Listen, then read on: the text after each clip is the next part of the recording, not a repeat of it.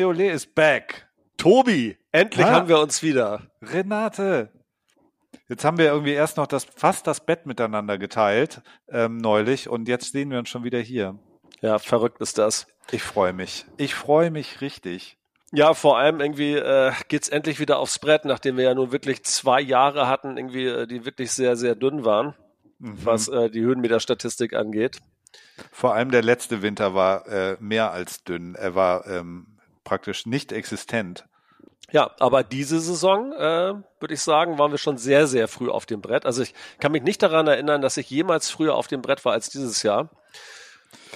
Und zwar, Ähm, ja, geht mir ähnlich. Äh, ich glaube, so früh war ich auch. Nee, wahrscheinlich noch nicht. ja, auf, und zwar haben wir ja schon mal die ersten zwei Schnee, äh, Sch- Schnee, ich bin schon ganz aufgeregt, zwei, Schneetage, die ersten Schneetage. zwei Skitage, die ja eigentlich eher Snowboard-Tage sind, hinter uns gebracht. Und zwar waren wir am letzten Wochenende auf dem Stubaier Gletscher zum Opening des Stubai Zoos. Warst Das du schon mal am Snowpark. Stubaier Gletscher eigentlich? Was meinst du? Warst du eigentlich schon mal am Stubaier Gletscher? Ich war jetzt zum ersten Mal am Stubaier Ich war auch Gletscher. das erste Mal dort. Meine Frau war schon mal da und äh, der hat es auch ganz gut gefallen. Und ich muss sagen, irgendwie, wir hatten ja auch echt ein äh, sehr buntes Wochenende. Wobei man ehrlicherweise ja sagen muss, das sah äh, eine Woche vorher gar nicht danach aus. Und zwar hatte ich ja irgendwie im Vorwege schon mal schneehöhen.de rauf und runter gearbeitet, um mich darauf vorzubereiten, was uns da erwartet. Also irgendwie um die Eckdaten einmal vorzubringen. Größtes Gletscherskigebiet mit 65 Pistenkilometern. Schon mal nicht so schlecht.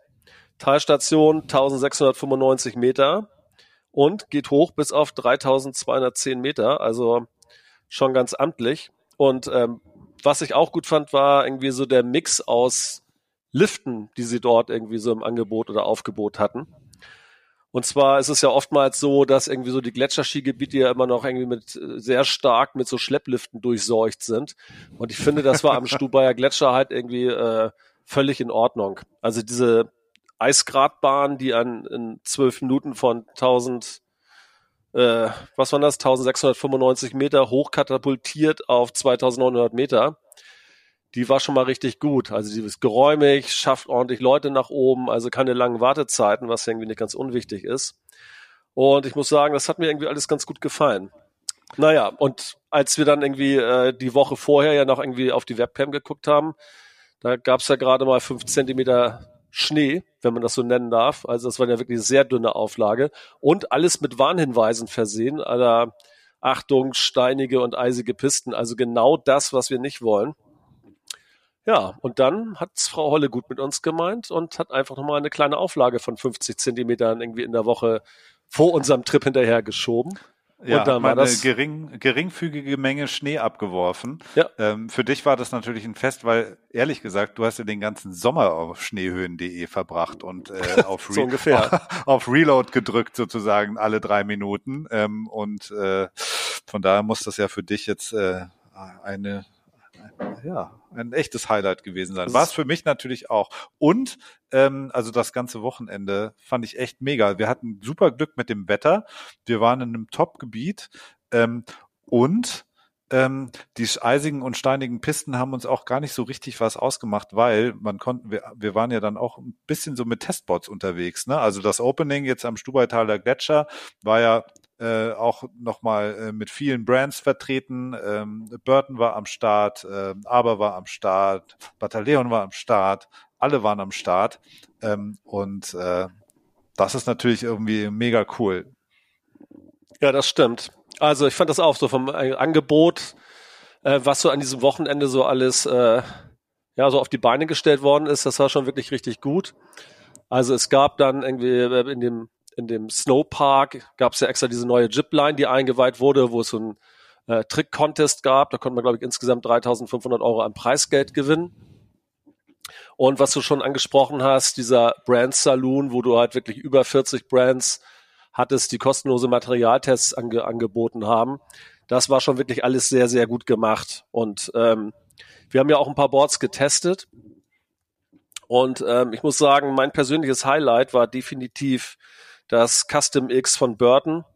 Das ist ja wirklich ein also wirklich eine Latte, ne? Das ist wirklich total hartes Brett. Irgendwie, ich habe das in 1,66 Meter Größe gehabt.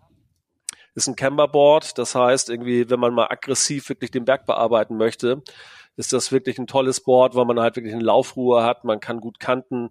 Und ähm, man muss ehrlicherweise natürlich auch schon ein bisschen fahren können, um das Ding halt auch beherrschen zu können, weil es halt nicht so fehlerverzeihend ist wie ähm, andere kürzere Boards. Und äh, ich muss sagen, das wäre ein Board, was ich mir durchaus nochmal gut kaufen könnte.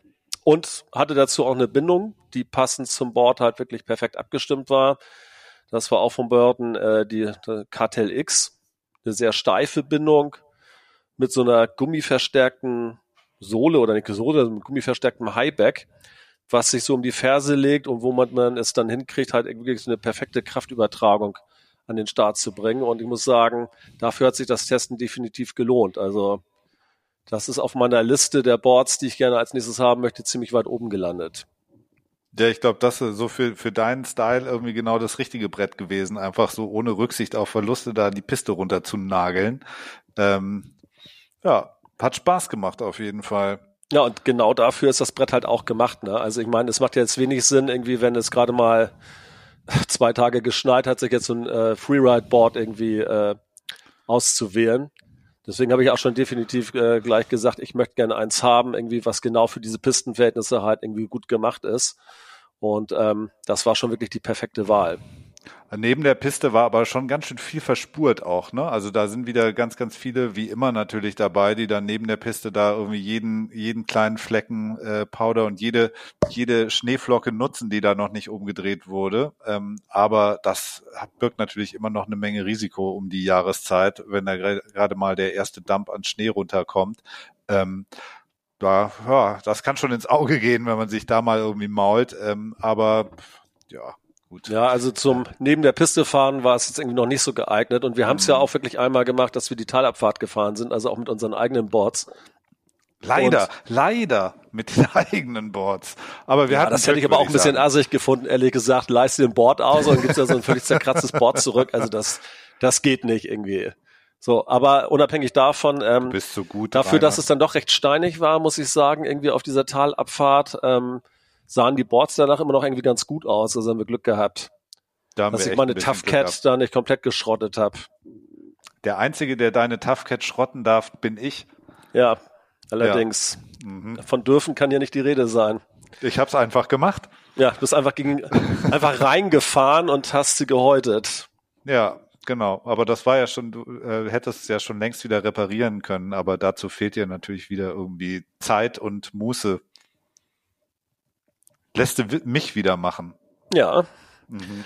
Aber was wir jetzt gerade übersprungen haben, ist natürlich unsere Anreise, weil ähm, was ich persönlich total geil fand, war irgendwie, dass wir am Freitagabend nach der Arbeit äh, uns nach geführten sechs, sieben Bieren, glaube ich, irgendwie einfach in den Schlafwagen gelegt haben, in diesem ÖBB Nightjet, der einen von Hamburg im Schlaf, also bestenfalls im Schlaf, irgendwie nach Innsbruck kutschiert. Also ehrlicherweise haben wir beide, obwohl wir so einen Schlafwagen hatten, irgendwie nicht wirklich gut geschlafen, aber ja, entweder waren es irgendwie so ein bisschen die Fahrgeräusche oder die ungewohnte Umgebung, vielleicht war es auch die Kombi irgendwie mit dem Bierchen, keine Ahnung. Nichtsdestotrotz, als wir dann mit diesem Winterskibus äh, dann ja auch beim Stubaier Gletscher irgendwie angekommen sind, war das irgendwie, waren die Strapazen der Anreise ja auch schnell vergessen. Und wir haben es dann wirklich geschafft, um äh, kurz vor zwölf oben am Berg zu sein. Und das ist halt schon ganz geil, ne? wenn du als, als Nordlicht aus Hamburg kommt, irgendwie ohne einen Tag Urlaub zu nehmen, trotzdem zwei Tage borden kannst. Schon nicht so schlecht. Muss man jetzt nicht jedes Wochenende haben, irgendwie, weil es natürlich schon irgendwie anstrengend ist, aber ich fand, das war ein, war ein bunter Trip, den wir da gemacht haben. Also ich würde ja hoffen, entweder äh, hat man sich nach der zweiten, dritten, vierten Fahrt auch daran gewöhnt, in so einem Zug zu schlafen ähm, und kann dann auch pennen, oder man lernt halt oder oder nimmt halt dann einfach in Kauf, sich da mal irgendwie so eine schöne äh, Schlaftablette reinzuzimmern. Ähm, ich fand es tatsächlich jetzt, ich glaube, ich habe einfach immer gedacht, ich fall da raus aus den Dingern. Ne? Diese, diese Klappbetten da zum Runterklappen, ich meine, eigentlich ist da, das ist schön gemacht, da gibt es ein Kopfkissen und, äh, und äh, äh, frische Bettwäsche und so weiter. Ist schon irgendwie geil. Ähm, aber dann liegst du da und es rumpelt und, äh, und dann denkst du irgendwie, ich purzel hier gleich runter und brech mir noch die Knochen. Aber die Aber das liegt Kabine ist vielleicht so schmal, du fällst wahrscheinlich gar nicht raus, sondern du bleibst dann stecken zwischen der Wand und dem Bett. Also insofern, Okay, ja, danke. So breit bin ich jetzt doch wieder nicht. Na aber gut. du hast schon recht, das Platzangebot war ein bisschen mau, aber man, wir hatten jetzt ja nur unseren Boardbag und da steckte alles drin, noch ein paar Socken, eine Unterhose, eine Zahnbürste. Wir waren ja mit schmalem Gepäck unterwegs. Freitagabend hin. Wann ging der Zug? Um halb neun. ja genau. Ja, und am nächsten Morgen stehst du in Innsbruck am, am Skibus. Das ist doch super. Ja, und, und diese, diese Skibus-Verbindung, also der, der, für alle diejenigen, die diese Tour nachfahren möchten, es ist der 590er. Der fährt halt ja wirklich alle 30 Minuten vom Bahnhof in Innsbruck irgendwie direkt zum Gletscher. Und dann ist man eine Stunde 15 später ja auch direkt da. Also es ist wirklich top. Und für Leute, die im Stubaital pennen und dort ihre Unterkunft haben, äh, die haben auch noch die Möglichkeit, sich halt einen Gutschein irgendwie auf stubai.at runterzuladen, so dass man quasi irgendwie auch noch kostenlos an- und abreisen kann. Das haben wir ja leider verpasst, weil wir es erst nachträglich gelesen haben. Aber tja, ich weiß nicht genau, wer da die Preise würfelt. Auf dem Hinweg haben wir 7,80 Euro bezahlt, auf dem Rückweg waren es plötzlich 15,80 Euro, aber unabhängig davon, man kann auch for free dorthin fahren und ähm, ich fand die Verbindung wirklich top, kann man gar nicht anders sagen. Ja, und dann haben wir auf dem Hinweg ja noch schnell unsere Sachen ins Hotel geworfen. Und dann haben wir eigentlich so den kompletten Nachmittag ja irgendwie oben erstmal am Berg verbracht und waren dann ja irgendwie oben beim Snowpark und haben uns da schon mal irgendwie ähm, mit dem Tim unterhalten, der ja später irgendwie auch noch dazukommt zu unserem Gespräch und uns ein bisschen was dazu erzählt, ähm, worauf es beim Shapen eines Funparks oder Snowparks so ankommt. Dann haben wir uns da, ja, wen haben wir dann alles getroffen? Wir haben den Leon Fockensberger getroffen, der sich da äh, schon mal auf die kommende Saison vorbereitet hat. Wir haben ein bisschen das Gebiet erkundet und es waren ja nun auch fast, na nicht alle Lifte, aber ich würde sagen so äh, 70 Prozent der Lifte waren ja auch geöffnet und die Leute, die dort waren, irgendwie haben sich ganz gut aufs Gebiet verteilt. Also ich fand, es war jetzt nicht überfüllt oder so, obwohl irgendwie ganz gut Betrieb war. Das, äh, ja, da hast du vollkommen recht. Also ich finde, Wartezeiten etc. haben sich total in Grenzen gehalten. Da standst du vielleicht mal irgendwie drei Minuten oder so irgendwo am, am Sessel an, aber länger hat das in der Regel ja nie gedauert. Die schaffen da ganz ordentlich was weg. Ähm, und es hat sich echt gut verteilt. Es war schon voll. Ähm, und äh, es ist natürlich jetzt auch immer so ein bisschen komisches Gefühl dabei gewesen mit Corona etc. und Maske und so weiter. Es ist schon irgendwie anders als vorher. Dieses, dieses ganz Unbeschwerte äh, war natürlich nicht da. Aber ich finde, den Umständen entsprechend haben sich ja auch alle gut benommen. Also ich hatte jetzt nicht das Gefühl, dass man da jetzt irgendwie ähm, äh, grob äh, gegen irgendwas verstoßen hat oder so. Das sah schon alles ganz gesittet aus und wurde ja von den Betreibern auch ganz gut umgesetzt, äh, die ganzen Konzepte. Ähm, so, von daher. Ich war mit meinem Custom X aber auch so schnell unterwegs, dass der Virus gar keine Chance hatte, mich einzuholen. Hast Das du gesehen, Tobi? dich nachher. Ja, ja, ich habe ich hab die fast gar nicht mehr gesehen. Ja, ich ja. habe nur die ganzen Viren hinter dir gesehen. Zwisch. Halt, Renate, warte auf uns. Ja, die habe ich noch gesehen, wie sie dann sich die Augen ausgeheult haben, weil sie dich verpasst haben. Ja. Ja gut, also das Brett hat dich irgendwie begeistert, oder? Das Brett fand ich total geil. Ähm, Ich noch hatte zur Maske. so ein- ich so habe ein, gerade äh, noch mal gelesen, äh, also es, was ich ja immer so ein bisschen stressig fand am Anfang war, irgendwie man einen Helm auf hat und dann die Maske anziehen will, da muss man ja immer irgendwie ein bisschen rumfummeln, damit das irgendwie alles funktioniert. Und irgendwann haben wir sie einfach aufgelassen irgendwie, was ja auch kein Problem ist beim Fahren. Aber es gibt wohl Leute, die haben sich an ihren Helm rechts, links einfach einen kleinen Knopf dran genäht und schnallen dann die Maske einfach hinter den Knopf, was ja irgendwie auch gar nicht so doof ist. Da wollte ich für unseren nächsten Trip irgendwie schon mal drüber nachdenken, ob das vielleicht eine Option ist.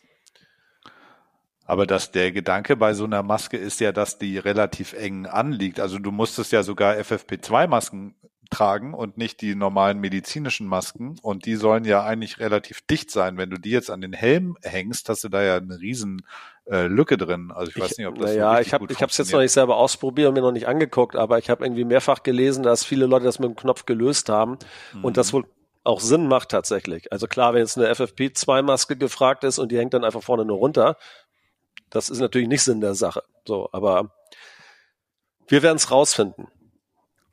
Ansonsten aufbehalten fand ich irgendwie jetzt gar nicht so so schlimm, ehrlich gesagt. Nö, fand ich auch nicht schlimm. Und es ist ja auch gutes Höhentraining, ne? Weil du sagst, äh, Sauerstoffzufuhr dann noch ein bisschen abnimmt. Wenn du dann äh, Gas gibst, äh, dann und immer so ein bisschen in dein eigenes CO2 reinatmest, also das ist ja praktisch auch nochmal ein Trainingseffekt. Ja, und das ist gut für die CO2-Bilanz, weißt du, wenn ich das direkt wieder einatme. ja, genau. Du tust dann auch noch der Umwelt was Gutes.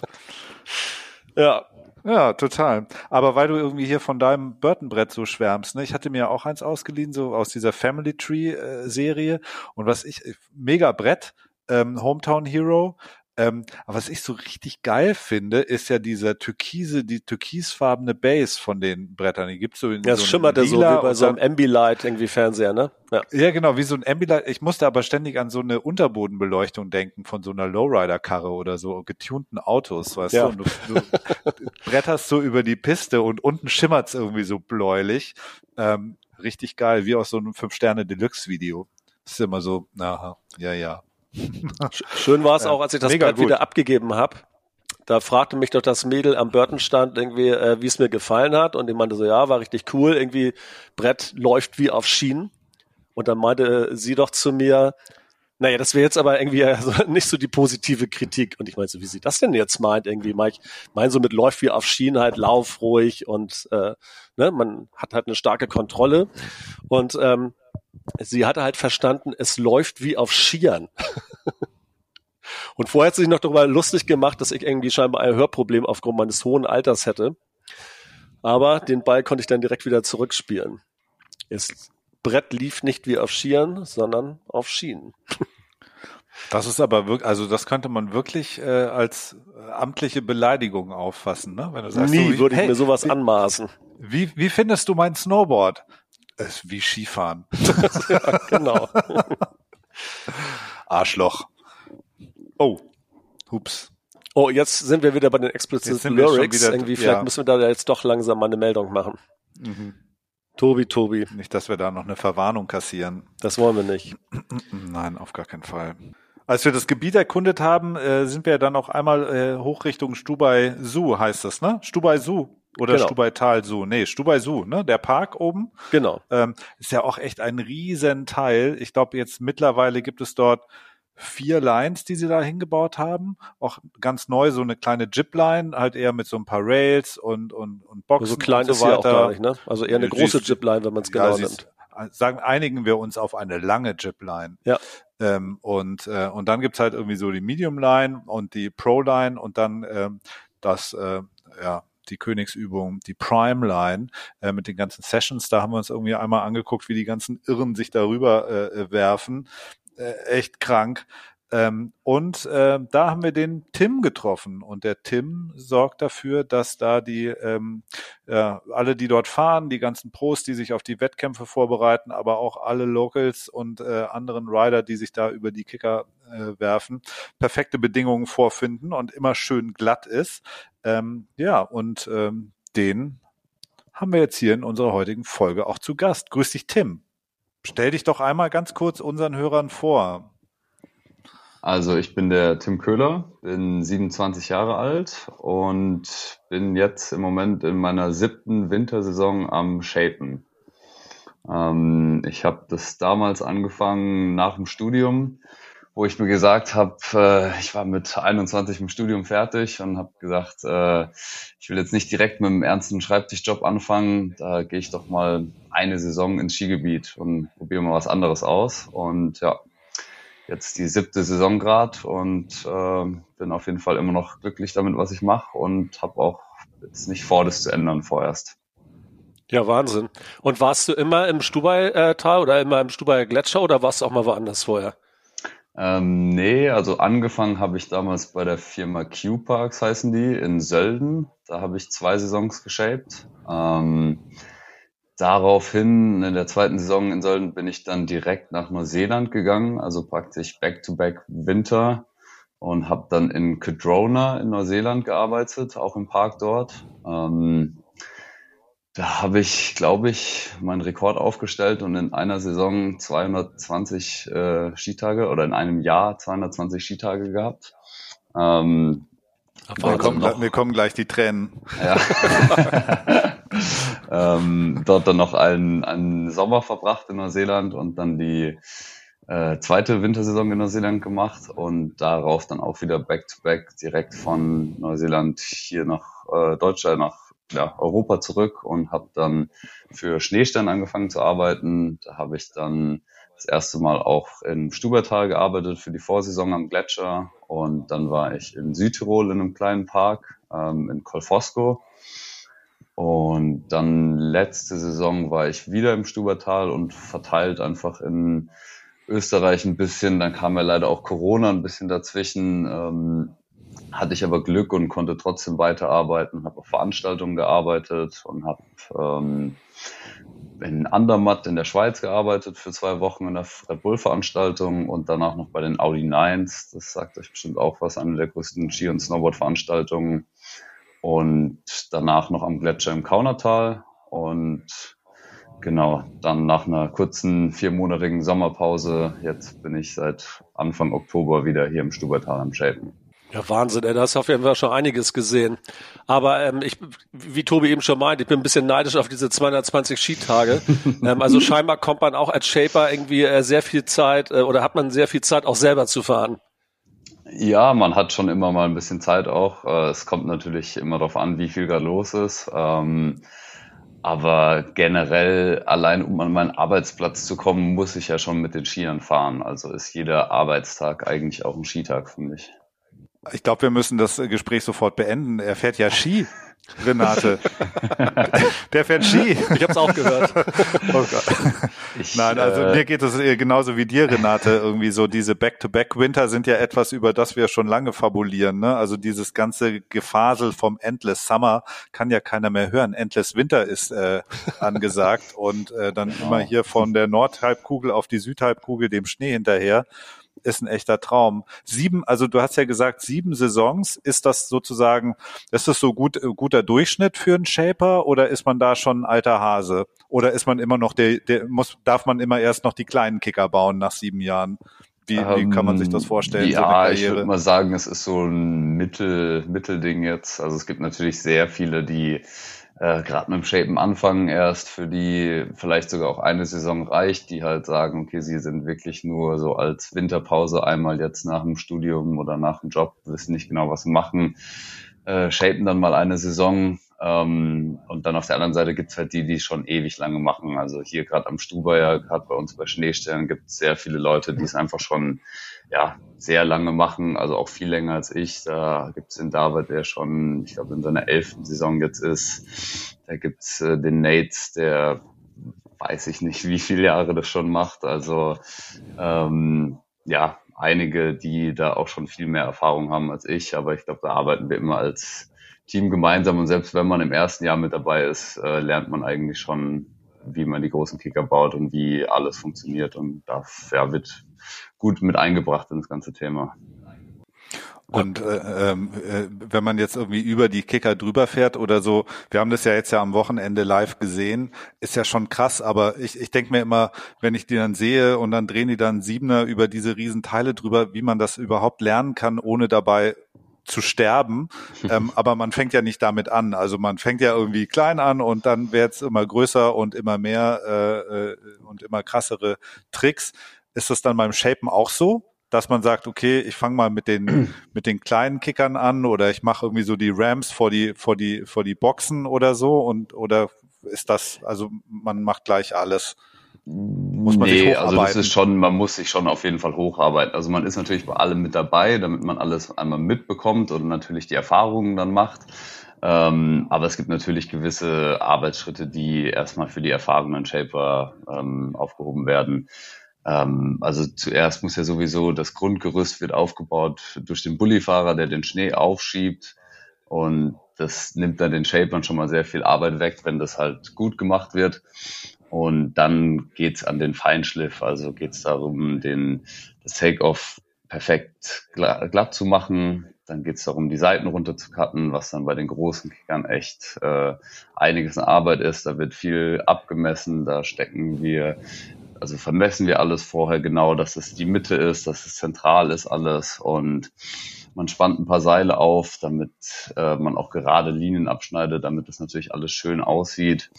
Und dann wird die erste, der erste Schnitt oben mit einer Motorsäge vielleicht angeschnitten und dann ja, gibt es verschiedene Tools, mit denen man dann den Kicker im Endeffekt so shape, wie er dann aussieht, wie ihr den dann jeden Tag im Park seht. Ähm, genau, aber ich sag mal so, die jetzt noch nicht so viel Erfahrung haben, machen natürlich erstmal eher die kleineren Kicker und dann gibt's, ja, ist es immer ein bisschen aufgeteilt und unser Chef und ein Bullifahrer machen zum Beispiel die ersten zwei großen Kicker und der David und ich, die zwei Prime Park Shapers auch hier, wir machen dann meistens den zweiten Prime Kicker und den zweiten Pro Kicker und dann arbeitet man sich weiter durch den Rest vom Park durch. Ja, und wahrscheinlich kriegt ihr ja auch unmittelbar Feedback, wenn es mal tatsächlich nicht so sein sollte, wie es sein soll, oder? Ich meine, wenn die Pros da irgendwie mit Karacho über die Schanze nageln und das nicht halt perfekt abgestimmt ist, dann fällt das Feedback wahrscheinlich äh, ziemlich schnell und wahrscheinlich auch drastisch aus, oder? Ja. Oder wahrscheinlich aber Fall. auch genauso wie im positiven Sinne. Also wir haben ja den, den Leon Fockensberger unten am Lift getroffen, der machte auf mich einen sehr glücklichen Eindruck irgendwie mit dem, was ihr da so hingestellt habt. Und die Anna Gasser irgendwie hat er auf äh, Instagram ja auch ein kurzes Video gepostet. Also ich glaube, die Pros waren äh, mit eurer Arbeit sehr einverstanden, die ihr da abgeliefert habt. Ja, ich würde auch sagen, also gerade dieses Jahr haben wir sehr, sehr gutes Feedback von allen bekommen. Also ob das jetzt die Rider waren oder die Jungs, die die Prime Park Session organisieren, der Daniel und das ganze Team von ihm. Ähm, aber ja, also es ist natürlich so, der Kicker, es kann auch nicht immer jedem gefallen. Es gibt manchmal Leute, die sich dann mehr beschweren, manche Leute, die sich weniger beschweren. Man versucht dann immer ein bisschen Rücksicht drauf zu nehmen natürlich und ähm, man passt auch Sachen nochmal an. Manche Rails, äh, wir bauen sie am Anfang einmal auf, genauso wie die Kicker am Anfang. Und dann haben wir ein, zwei Pros dort, die das am Anfang erstmal testen und schauen, okay, funktioniert das überhaupt? Oder ist es jetzt vielleicht, muss das Takeoff nochmal einen Meter nach vorne oder nach hinten, muss nochmal irgendwas geändert werden? Und dann wir sind natürlich immer froh, wenn alles direkt von Anfang an passt, ähm, aber es passiert doch auch immer mal, dass vielleicht was doch nicht ganz gepasst hat und dann muss man noch mal einen Tag oder eine Nacht dran und noch mal was ändern und das Rail vielleicht noch mal um ein paar Grad nach unten machen oder nach oben machen oder den Kicker nach hinten oder vorne versetzen, damit dann wirklich alles perfekt passt. Also gerade gerade bei diesen großen Kickern in der Prime Line, wenn es dann ja 22 Meter ähm, Sprünge sind, da muss halt einfach wirklich alles stimmen. Ja, als wir da waren, war einer dabei, der ist irgendwie deutlich zu weit gesprungen, der kann schon fast unten irgendwie in der, in der Sohle auf, irgendwie so. Das war dann schon knapp. Ja, Aber da waren schon ein paar dabei, die konnten das bisschen, oder Tobi?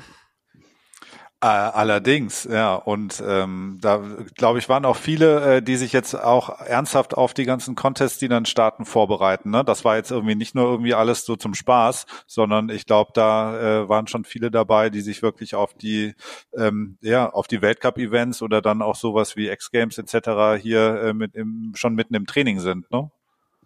Ja, also es ist ähm, diese Prime Park Session gilt praktisch als Trainingscamp für alle Pros weltweit. Also man kann sich dort einbuchen. Mhm. Die Rider zahlen dann auch extra Geld für, damit sie halt dieses ganze Rahmenprogramm bekommen. Also nicht nur den perfekt geshapten Park, sondern da gibt's dann oben immer Snacks und äh, Kaffee und Tee und ein kleines Mittagsbuffet auch für die Rider. Ähm, die haben einen eigenen Liftzugang, wo sie nicht äh, anstehen müssen lange, sondern eigentlich direkt hochfahren können wieder, damit, äh, wenn das Wetter passt und alles passt, einfach so viele Laps am Tag reinbekommen, wie es nur geht. Und genau, da ist dann eigentlich ja fast jeder im Ski und Snowboard äh, von den ganz großen, jeden Namen, den man kennt, ist eigentlich mal hier.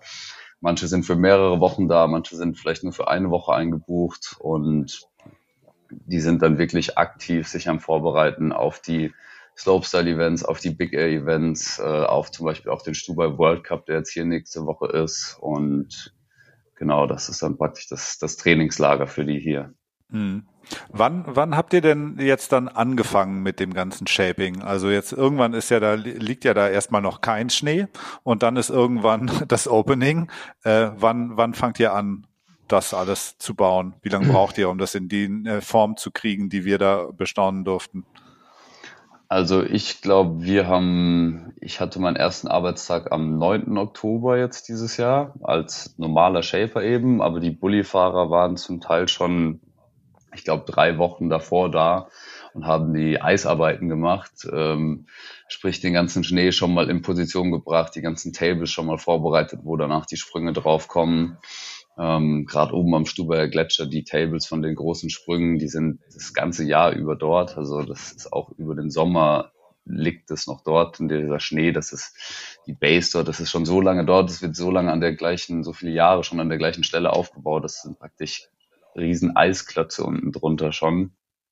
Ähm, genau, und das war halt die Vorarbeit und dann hat es praktisch angefangen ab ja, 8. 9. Oktober und dann ich weiß jetzt gar nicht mehr, wie lange wir mit allem gebraucht haben, aber dann fängt man natürlich erstmal an mit den kleineren. Also wir haben zuerst mal mit der Medium Line angefangen drüben, dann hat man sich rüber gearbeitet, hat die Pro Line aufgebaut und dann hat auch Medium und Pro Park aufgemacht und dann hatten wir noch ein paar Tage Zeit, um die Prime Line fertig zu bauen. Ähm, was am Anfang auch gar nicht so einfach war, weil wir echt nicht viel Schnee hatten. Ähm, also als ihr jetzt da wart vor ein paar Tagen, da war echt alles schön weiß oben. Wenn ihr zwei Wochen davor gekommen wärt, da hätte man sich ein bisschen erschrocken, da war noch nicht viel Schnee da und äh, hat man noch viele Steine gesehen außenrum und das macht dann natürlich für uns nicht einfacher, wenn man jeden Zentimeter erstmal zusammenkratzen muss und zum Teil haben die Bullifahrer äh, wochenlang an der gleichen Ecke von dem Prime Kicker oder von dem Prime Table geschoben, weil es einfach noch nicht breit genug war. Und dann muss man immer wieder den Schnee an die gleiche Stelle ranschieben, damit man einfach ein paar Meter weiter, ein paar Meter breiter ist mit dem Table. Ich glaube, dieses Jahr wollten sie, dass der Kicker über acht Meter breit ist, der erste Prime Kicker. Und dann muss man sich vorstellen, muss da rechts und links noch ein Bully vorbeipassen mit sechseinhalb Metern ungefähr. Und ja, dann kann man sich schon mal vorstellen, wie viel Schnee da wirklich drin steckt. Ja, das heißt, die Basis von dem Snowpark steht eigentlich jedes Jahr einigermaßen gleich. Und dann wird vielleicht mal im Kleinen variiert, dass man sagt, okay, man baut hinten vielleicht mal ein paar andere Obstacles rein oder sind die auch jedes Jahr gleich? Hm, nee, also es ändert sich schon immer. Ähm, Natürlich, manche Sachen müssen einfach an der gleichen Stelle bleiben. Also jetzt gerade die Pro und Prime Line, die ist schon sehr lange dort. Es gibt diesen Inrun von oben. Man braucht einfach die, die das Gelände muss einfach dazu passen. Ne? Wenn es jetzt total flach ist irgendwo, dann könnte man dort nicht solche großen Kicker hinschieben, weil man einfach nie diese Geschwindigkeit bekommen würde, um überhaupt über die Kicker drüber zu kommen. Ähm, deswegen dort gibt es einfach einen schönen steilen Inrun, wo man runterfährt und dort ist dann erstmal die Pro und Prime Line nebendran. Ähm, auf der anderen Seite ist dann der Medium Park, wo es ein bisschen flacher ist, wo ein bisschen kleinere Kicker sind, ein paar Rails hinten dran sind. Und was jetzt auch noch dieses Jahr im Stubertal neu ist, ist die Jib Line. Die, da wird extra ein neuer Lift aufgebaut, ein kleiner, ja, äh, so ein Rope Toe sagen wir dazu, also ein kleines Seil, was da einfach immer im Kreis fährt, wo man sich dran festhält und dort äh, wird eine komplett neue Line aufgebaut auch, also was, wo es dann eher ums Gym geht, heißt äh, mehr Rails, mehr ja etwas kreativere, kleinere Features, ähm, was einfach nochmal auch eine andere, ja, einen ganz anderen Vibe hat dort, wo es in der großen Prime und Pro Line sehr viel auf, ums Training für diese Slopestyle Contest oder Big Air Contest geht, geht es da dann eher vielleicht ein bisschen mehr um die Locals, die dorthin kommen, zum Spaß haben. Man sieht sich gegenseitig. Wenn man im Lift hochfährt, sieht man alle, die runterfahren. Und ähm, dadurch würde ich sagen, hat der Stubertal Park, jetzt der Stuber Zoo, einfach nochmal eine ja, ganz neue Atmosphäre geschaffen dort auf der anderen Seite. Ja, da gab es auch im Rahmen des Openings auch so einen Trick-Contest am Samstag. Da wollte ich Tobi eigentlich anmelden, irgendwie, aber dafür waren wir nicht früh genug da. Schade. Ja, richtig schade. Ich habe die ganze Zeit schon überlegt, was ich denn da für einen Trick äh, zeigen soll. Ich dachte, ich halte einfach oben an, am Takeoff an und zieh blank. das ist eine Riesenidee gewesen, ja. Was würdest du sagen, was dir an deinem Job irgendwie so besonders viel Spaß macht? Also ursprünglich hattest du ja mal gesagt, irgendwie war es mal für ein Jahr angedacht, jetzt sind es sieben.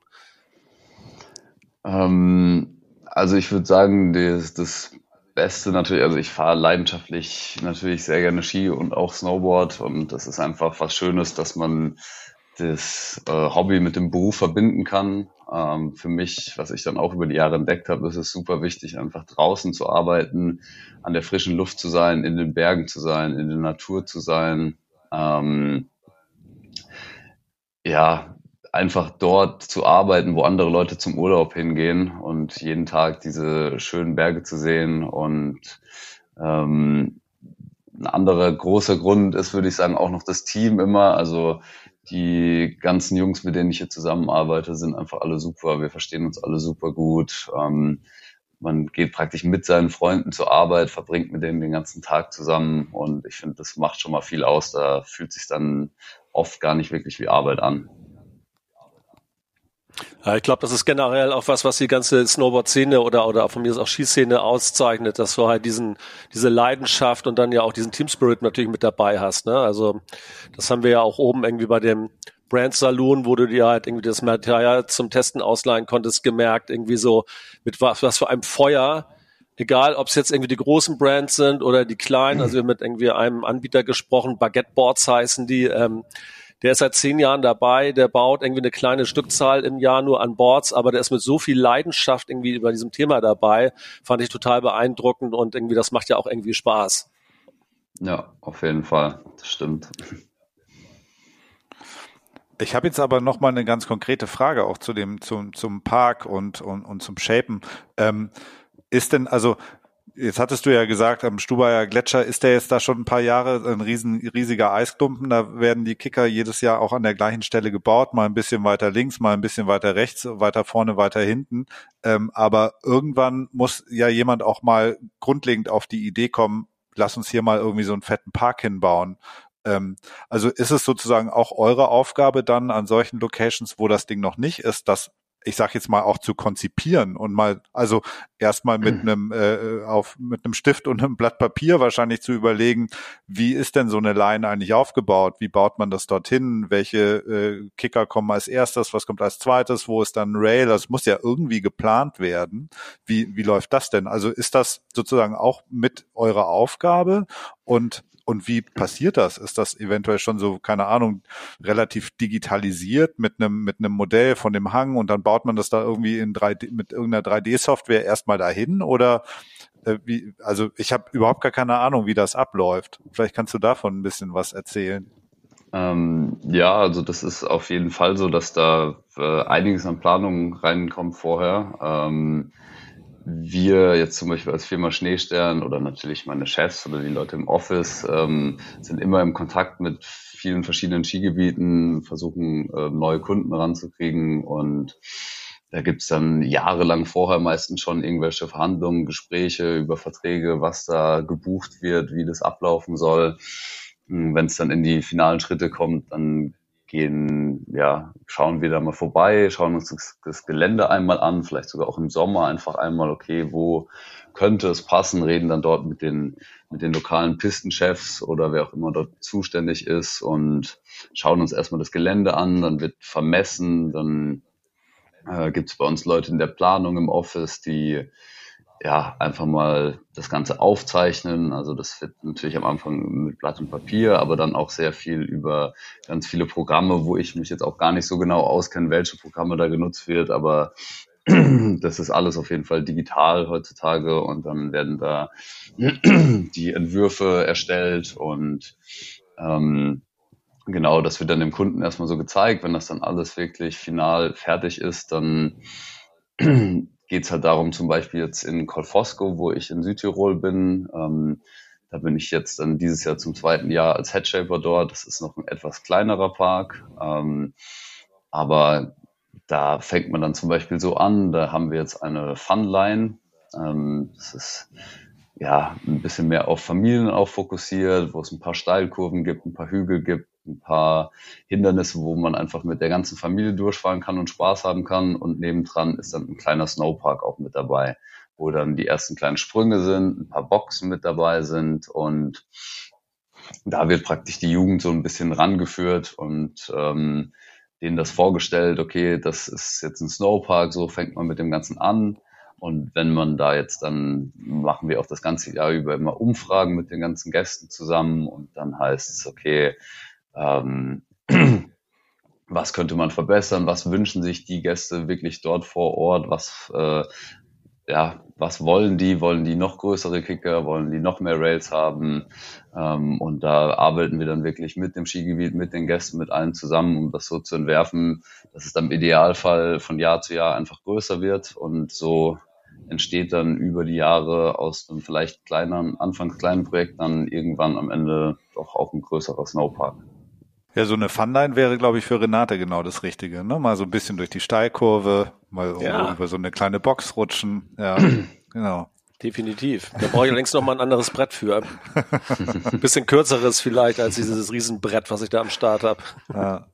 Sag mal, Tim, ähm, ähm, wie, ist, äh, wie siehst du jetzt da so weiter in die Zukunft, wenn jetzt da die äh, Pros darüber heizen? Ist so das Feedback immer eher noch höher, noch, noch breiter, noch größer, noch weiter fliegen oder ähm, in welche Richtung geht's? Oder kommt irgendwann Wassergraben, Feuerreifen ähm, oder irgendwie so ein, ein, ein Teich mit Krokodilen oder sowas?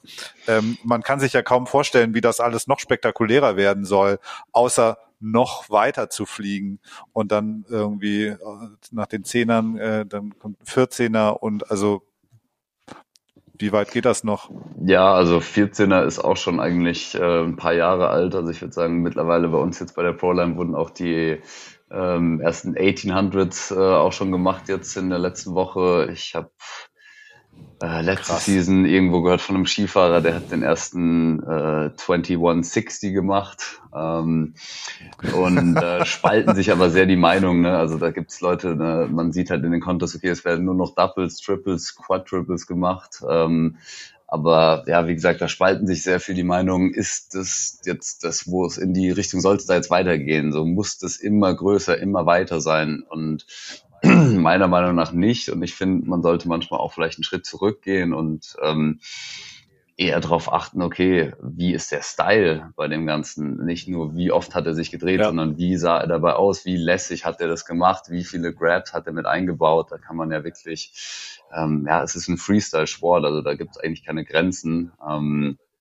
gerade was die Kreativität angeht. Und ähm, es gibt jetzt auch schon äh, seit, ich glaube, zwei, es wurde schon zweimal gemacht von X-Games, das sogenannte Knucklehack-Event, ähm, wo es dann eben nicht darum geht, über den Sprung zu springen und die größte Drehung zu machen, sondern man nur über den Knuckle fährt, also über den, die Seite vom Kicker, über die Landung praktisch und dort dann einen Trick macht, was dann natürlich viel mehr äh, Kreativität ähm, beansprucht und äh, wo es auch nicht so war, okay, man hat nur drei Tricks oder drei Runs, die man hat und wird darauf bewertet, sondern es war praktisch so eine Open Session, die dann irgendwie, ich weiß es nicht, 20 oder 40 Minuten lang ging und die Rider sind einfach nur gefahren und haben das gemacht, wie sie sonst auch an einem freien Tag fahren, wie sie mit ihren Kumpels Spaß haben und dann gab es eine Overall Performance Note sozusagen, eine Bewertung und wer halt generell am besten dort performt hat, hat dann eben Gold gewonnen in dieser Kategorie.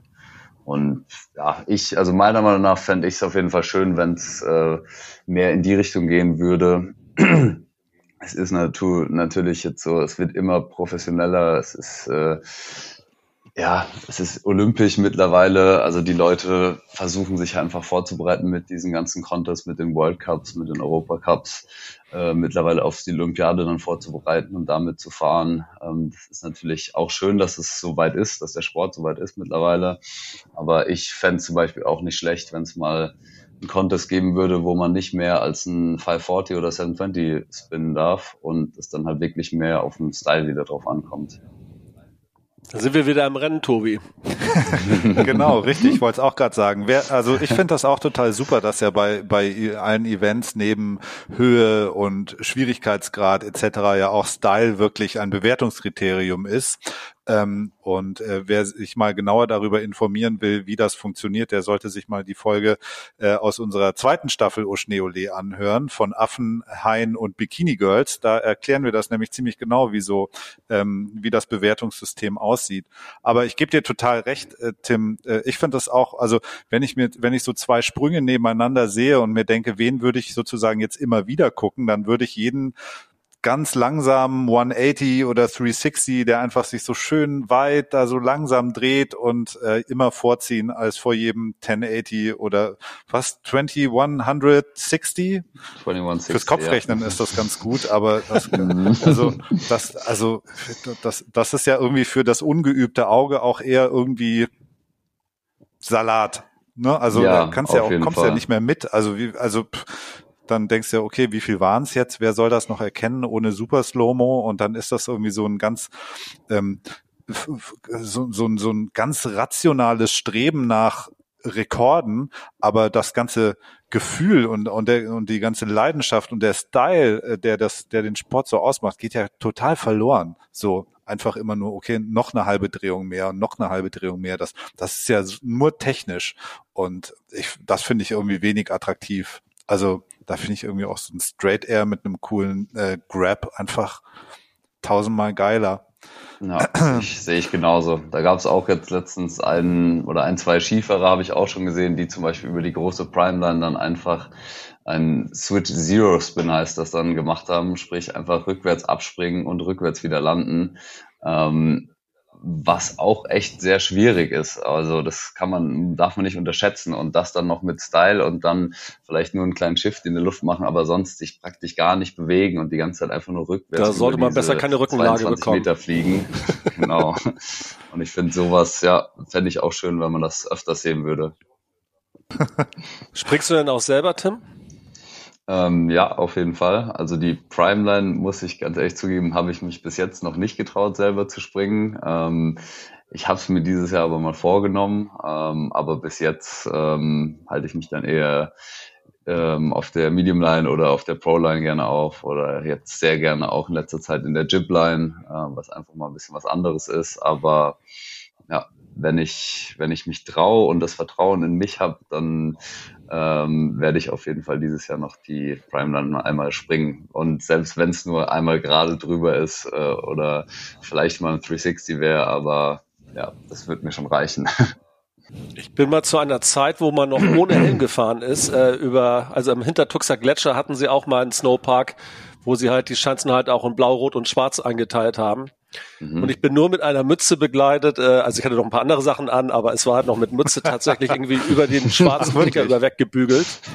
Und es gibt ein Foto von meiner Landung und meine äh, Frau dachte irgendwie, ich wäre tot. Aber irgendwie, ich bin wieder aufgestanden und hatte paar blaue Flecken, aber es war mein einziges Erlebnis bis dahin. Und ich glaube, es gibt auch kein zweites Mal in meinem Leben, wo ich darüber weggebügelt bin.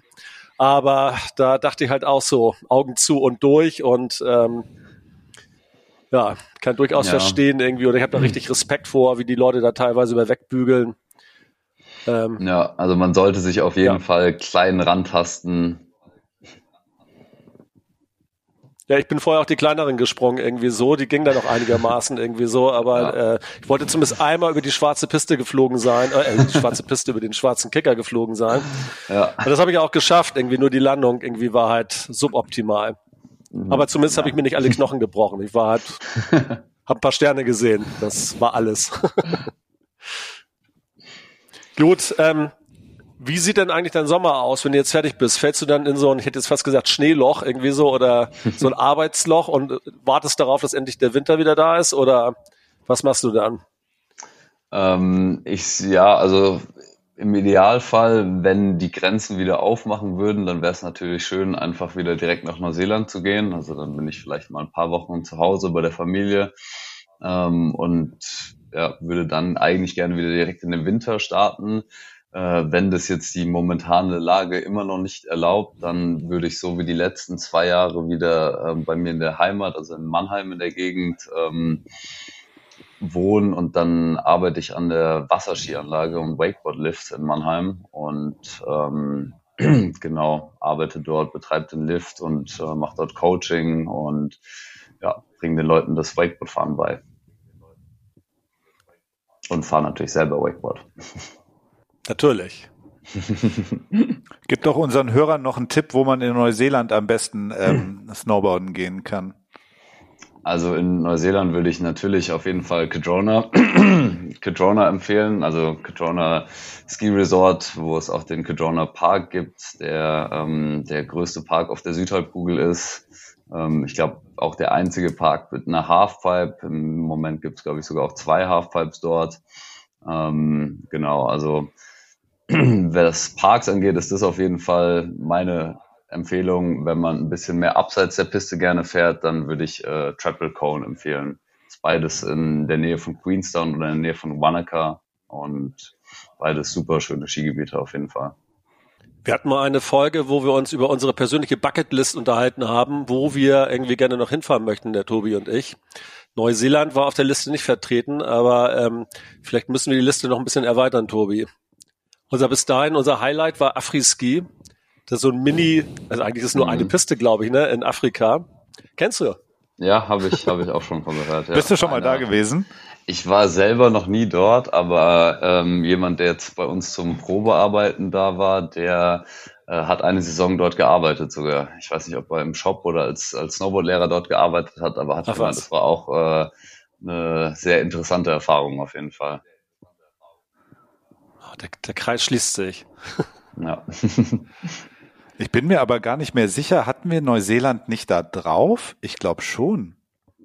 Das könnten wir vielleicht nochmal nachhören. Wir müssen dann nochmal rein. auf jeden Guck, Fall drauf. So wahnsinnig viele Episoden haben wir schon gemacht. Ja. Mit der Herr der Ringe Tour oder ohne. genau. Gut.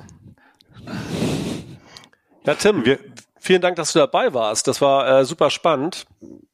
Ja, danke, und, dass ähm, ich dabei sein durfte. Wir können deine Leidenschaft irgendwie durchaus teilen, würde ich denken, und hoffen, dass auch wir äh, hoffnungsvollerweise dieses Jahr mal wieder ein bisschen häufiger aufs Brett und in die Berge kommen. Aber ich kann schon verstehen, wenn man jeden Tag irgendwie äh, zum Job fährt und in der Bergwelt zu Hause ist, das ist schon geil. 220 Skitage im Jahr, ich komme immer noch nicht drüber hinweg. Das ja, macht das mir wirklich schlechte hart. Laune gerade. Stell dir mal vor, Zahl wie viele Stunden wir im Schlafwagen liegen müssten, damit wir 220 Skitage erreichen. 17.000 Stunden im, im Liegewagen für 220 Skitage.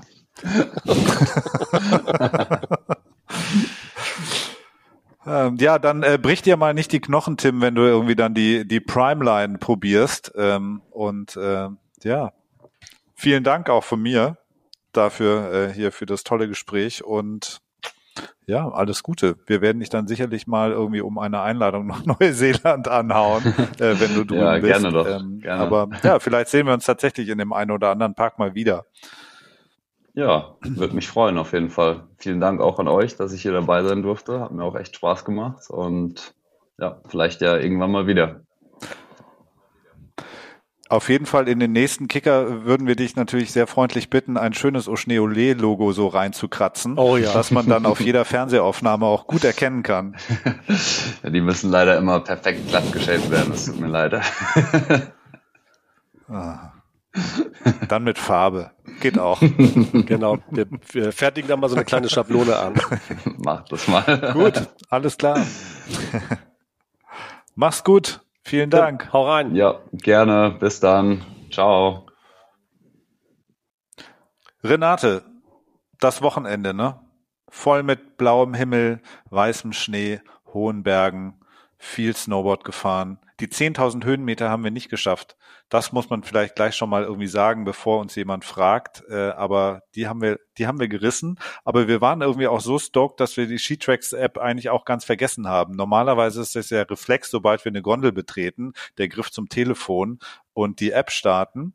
Ähm, aber das haben wir irgendwie vor lauter Begeisterung, dass wir nach über zwei Jahren jetzt ähm, wieder auf dem Brett stehen, total vergessen ist auch die reine Nebensache. Hauptsache war, ein Wochenende eine total Bananenaktion zu starten, von Freitag bis Montagmorgen irgendwie in Stubaital zu fahren. Ähm, Wiederholungsfaktor, Rainer. Anreise, Unterkunft, zwei Tage auf dem Brett mit dem Schlafwagen zurück. Ähm, dann hatten wir noch ein bisschen Verspätung. Das heißt, die ersten Calls und Meetings am Montagmorgen dann irgendwie noch unter der Bettdecke übers Telefon. Ähm, aber machen wir nochmal, oder? Auf jeden Fall. Du hattest ja schon geschrieben, das könnte der Start irgendwie in eine neue Tradition sein. Und ähm, ich bin sehr dafür, muss ich sagen. Der Stubaier Gletscher hat mir wirklich top gefallen. Und ähm, wenn wir da jetzt jedes Jahr solche Bedingungen vorfinden würden, ach, wie schön wäre das. Das wäre top. So, und äh, besser kann man eigentlich in so eine Skisaison gar nicht starten. Und dann warten aber hoffentlich diesen Winter noch ein paar Highlights auf uns.